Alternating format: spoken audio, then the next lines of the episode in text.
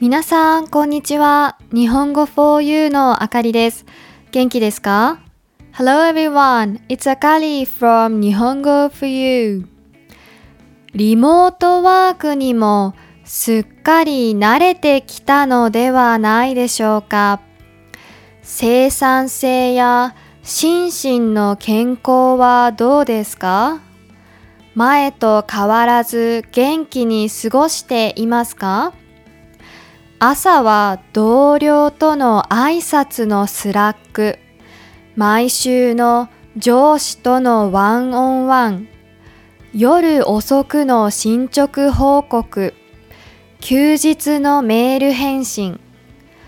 そんな風に過ごしている人は気づかぬうちに疲れてしまっているかもしれませんよ。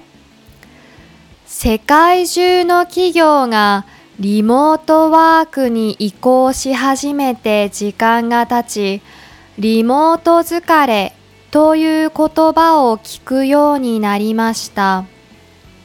仕事と私生活の境界線がなくなって働きすぎてしまったり、対面での触れ合いがないために孤独感を感じたりすることです。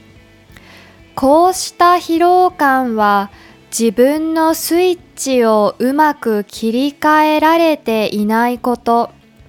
在宅勤務の環境が整っていないこと、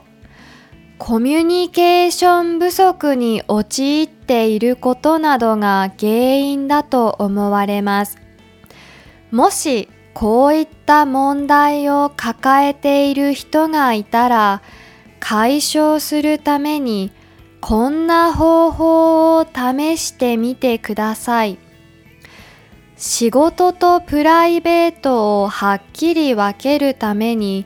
家の中の仕事のスペースと生活のスペースを分けてみる。ワンルームだと難しいかもしれませんが、その場合は照明や香りなどで雰囲気を変えるのもおすすめです。また、直接人と積極的にコミュニケーションをとることも忘れずに。便利な反面、頑張りすぎてうまく切り替えができないと負担が増えてしまうリモートワーク。